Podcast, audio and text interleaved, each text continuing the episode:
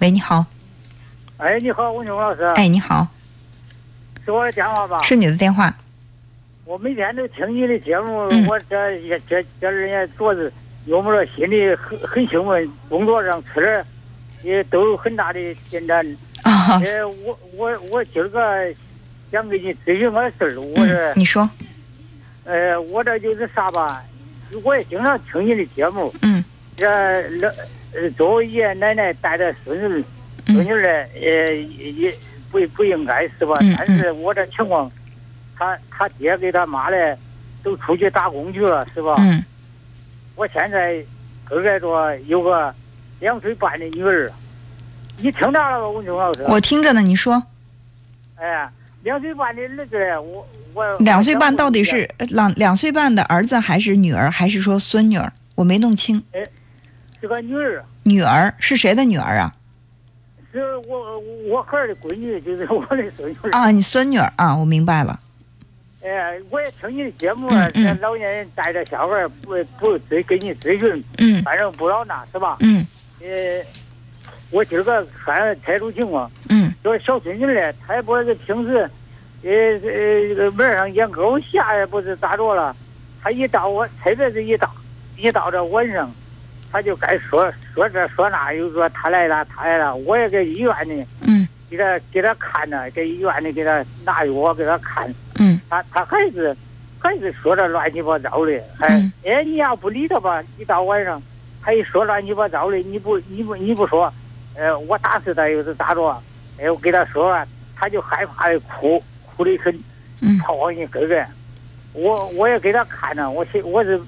没办法了，我是孩子孩子的父母是在他多大的时候离开离开他去外面工作的？他一岁多那时候，一岁多，哎呀，孩子在成长的过程当中有没有受过惊吓呢？哎，他他就是，他就是去年，俺那俺那去年呃年节，俺那村里演歌舞的，嗯，哎，那放了放了炮，他他惊吓了，对他惊吓了以后，他一定是受过惊吓。哎呀，嗯就就是那一次惊吓了，那那这个问题啊，我觉得就得重视起来了。哎呀，因为他这个就不单纯是说爸爸妈妈不在身边，他他那个他怎么样，他担心害怕，而是说他确实这个孩子他受过惊惊吓之后呢，他可能产生了一些这种呃后遗症。哎呀，所以说，你说像他这种说话的时候总呃总是说一些呃这个呃胡就是一些乱七八糟的哈，就是那那些或者说就是胡言乱语的那些话，那有可能就是说现在他属于是受了惊吓之后了，有的这种癔症，知道吧？他也不他他也不是经常说，他嗯我那可爹，他也可。他也，他也，我那可爹，他他说的吹啥都中，他两嘴巴呢，他就是一到喝汤的时候，他还说他他求那说对呀、那孩子要如果说真的是被吓得随时随地就嗯一直在说这个胡话的话，那就更严重了。他这种情况受过惊吓，他就是他就是一阵儿一阵儿的，所以这个问题我觉得必须得引起重视，因为孩子才两岁多，哎他的他的这个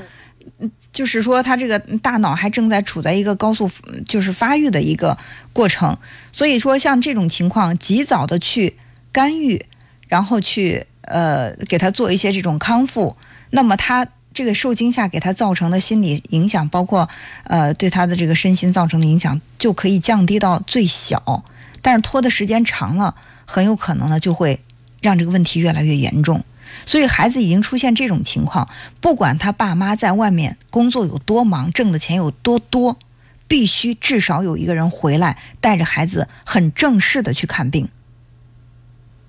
上了正规医院了。当然了，这可不是说小医院、小诊所能够看得了的，而且这不是一个小问题，这真的不是一个小问题。我我不是说耸人听闻去制造这种紧张，但是你看，你也知道孩子是受过惊吓的，然后他现在说话有的时候他会，其实他说这些话呢是他是属于一种无意识的，对吧？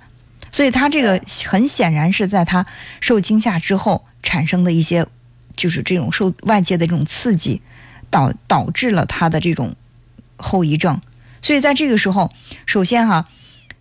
家长的安抚很重要。就是你这个做爷爷的，你不管怎么拍着他，怎么搂着他，比起妈妈给他传递的这个力量，那你真的是没得比，你必须得承认这个。还有呢，就是要到正规的医院去做一个检查。